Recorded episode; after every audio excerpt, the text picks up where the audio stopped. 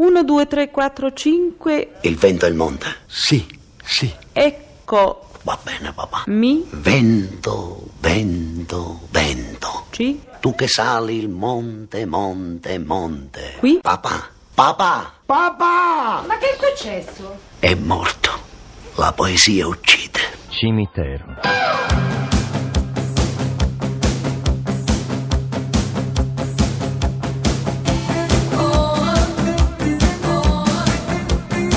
Pezzi da 90.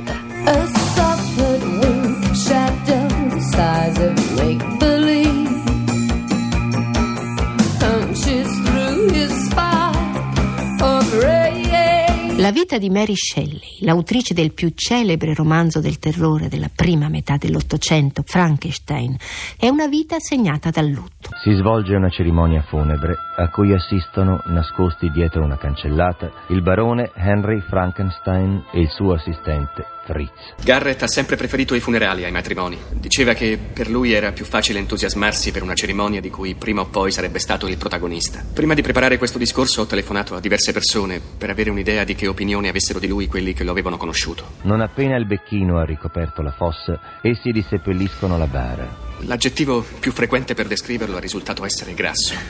Terribilmente scortese è stata un'altra definizione ricorrente. Quindi molto grasso e molto scortese è l'opinione che aveva chi lo conosceva appena. Sta solo riposando, aspettando una nuova vita, commenta Frankenstein. Ad ogni modo, molti sono stati così carini da telefonare per dirmi quanto gli volessero bene, cosa che gli avrebbe fatto un immenso piacere. Ricorderemo tutti la sua grande ospitalità, i suoi arditi esperimenti culinari, la ricetta per la lingua salmistrata alla banana, che fortunatamente verrà seppellita insieme a lui per sempre. Molti di noi rimpiangeranno la sua incredibile e straordinaria gioia di vivere. Una gioia che esplodeva soprattutto quando si ubriacava. Spero che lo ricordiate gioioso e libero, e non chiuso dentro una bara in una chiesa. Conducono il loro carico su un carretto, fino a raggiungere in un posto isolato una forca da cui pende un impiccato. La piccola Mary entra nel mondo come un'assassina, perché 10 giorni dopo una febbre puerperale uccide la madre. E dunque, quello che doveva essere un germoglio d'amore diventa da subito un germoglio di morte. Guarda, Fritz, è ancora qui. Arrampicati e taglia la corda. Fritz protesta, ma Frankenstein insiste. Va, non può farti del male. Prendi il coltello.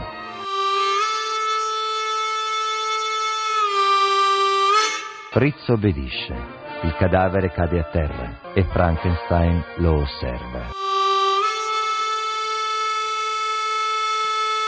Il collo è rotto, il cervello è inutilizzabile.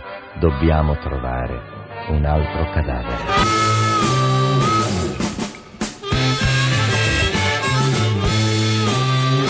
Dimmi, quel cervello che mi hai portato era di Hans Delbruck? No. Ah, beh, ti dispiacerebbe dirmi di chi era il cervello che gli ho messo dentro? Non si arrabbierà, eh? No, io non mi arrabbierò. Abbi qualcosa. Abbi qualcosa? Abbi chi? Abbi norme. Abbi norme?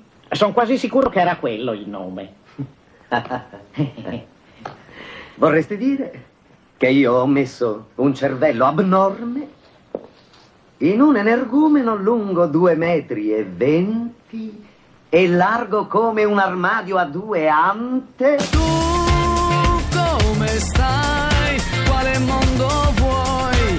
Io voglio un posto migliore. Tu dove stai? Di che pianeta sei? Questo ha bisogno d'amore.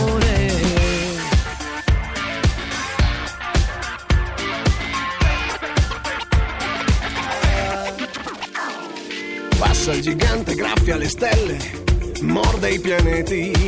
Passa il gigante che anche lassù butta i suoi rifiuti. Passa il gigante, sporca di nero Tutto quello che tocca, cresce il gigante nell'indifferenza di chi non apre bocca. Un personaggio di cui abbiamo esattamente la data di nascita. Ah, vedi. Cioè? Frankenstein nasce nell'estate del 1816 in Svizzera, sul lago di Ginevra, e faceva talmente freddo che tre personaggi eminenti della letteratura inglese, Byron, 28 anni, Shelley, 24, e Mary Shelley, 19, più una sorellassa di Mary che era incinta di Byron, che però assolutamente non ne voleva più sapere di lei, ecco, si annoiavano talmente che avevano deciso che ognuno si sarebbero fatto una gara per inventare la migliore storia di spettri. Ah, vedi, sì sì. E ne nacquero due quella sera, nacquero sia Frankenstein che il vampiro. Ma la stessa sera? La stessa sera? La stessa sera. E pensate a questa atmosfera, nubi profonde, umidità, temporali. E Mary ha detto questa cosa, sì, ricordando quella sera, dice: ho visto quella spaventosa figura umana sdraiata che per effetto di una potente macchina dava segni di vita e cominciava a muoversi pesantemente. Oh, ma che fantasia anche la Mary. Io sono sicura che per ogni goccia, per ogni goccia che cadrà, un nuovo fiore nascerà. Il pallido studioso diventava come pietra alla vista di quella sua creatura. Riuscivo a sentire la sua voce. Era come incredulo di fronte alla follia che aveva commesso. Come posso descrivere le mie emozioni in questo momento culminante, o rappresentare la disgraziata creatura a cui con cura infinita avevo cercato di dare forma? La sua pelle gialla a malapena copre la trama dei muscoli e delle arterie. I suoi capelli sono fluenti e di un nero lucente, i denti di un bianco perlaceo, ma questi pregi rendono solo un più orrido contrasto con gli occhi acquosi che sembrano quasi dello stesso colore delle orbite biancastre in cui sono infossati, con la sua pelle corrugata e le labbra nere e tirate. Ora che ho finito, la bellezza del sogno svanisce e un orrore e un disgusto soffocanti mi riempiono il cuore. Sogno, lasciami tornare, fili di luce, ora di andare, mani sugli occhi a cercarli, a pulirli, primi pensieri intorno, lingua secca, bocca asciutta, lo specchio, il sapone, l'acqua, la faccia di ieri, bella e brutta. Fui disturbato dall'avvicinarsi di un bel fanciullo che si precipitò correndo nel mio nascondiglio. Di colpo, nel vederlo, mi venne l'idea che questa piccola creatura non avesse pregiudizi e che avesse vissuto troppo poco per aver già assorbito la capacità di provare orrore di fronte alla deformità. Se avessi quindi potuto prenderlo e educarlo come mio amico e compagno, non sarei stato più solo. Spinto da questo impulso, afferrai il ragazzo mentre passava e lo trassi a me. Appena egli vide il mio aspetto, si mise le mani davanti agli occhi e mandò uno strillo. Gli allontanai a forza le mani dal viso e dissi: Bambino, cosa fai? Non ho intenzione di farti del male, ascoltami. Si dibatté con violenza. Lasciami, mostro, vuoi mangiarmi e farmi a pezzi? Sei un orco, lasciami andare. Papà è un magistrato, è Monsieur Frankenstein e ti punirà. Frankenstein appartiene al mio nemico, allora, a colui contro il quale ho giurato vendetta eterna. Il bambino continuava a dibattersi e mi copriva di insulti che riempivano il mio cuore di disperazione. Gli afferrai la gola per farlo tacere e un attimo dopo giaceva morto ai miei piedi.